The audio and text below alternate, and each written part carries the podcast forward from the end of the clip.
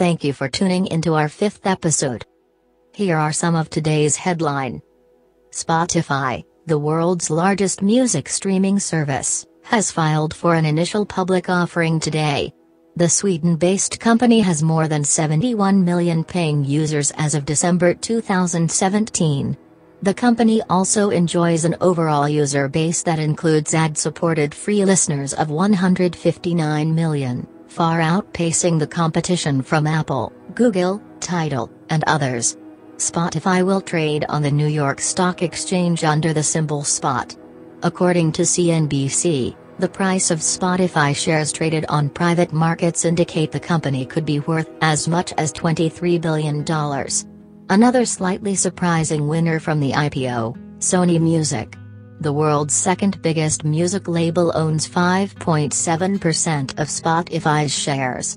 At that same $20 billion valuation, that stake would be worth $1.1 billion. Recode also has an interesting article about why Spotify had to go public. Twitter is finally rolling out a save for later feature called Bookmarks. An easy way of saving tweets without having to like them. The user would not know that you have saved the tweet. You can share a tweet via direct message, share it elsewhere outside of Twitter, or bookmark it. Amazon is starting to look more and more like a cable company. It will now start selling UFC pay per view fights. It will cost you $64.99, and you will be able to watch it on all the same devices where you can watch Amazon Prime videos. Porsche claims the Mission E will accelerate from 0 to 60 miles per hour in under 3.5 seconds and will charge 250 miles in 15 minutes. The luxury sports car brand first introduced the Mission E in 2015 and is expected to release it in 2019.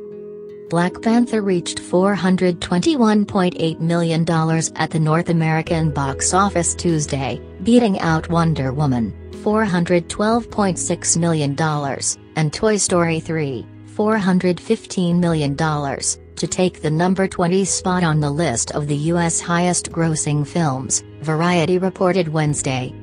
Comcast challenges Murdoch's Fox with $31 billion offer to buy broadcasting group Sky, significantly higher than Fox's offer. UK listed shares of Sky surged 20% on Tuesday morning. Comcast indicated that it will be looking to acquire over 50% of Sky's shares.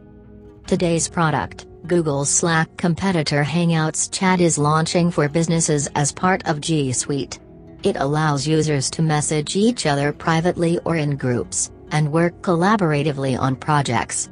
The software was first unveiled in March last year, but to date, it has only been available to companies enrolled in Google's early adopter program.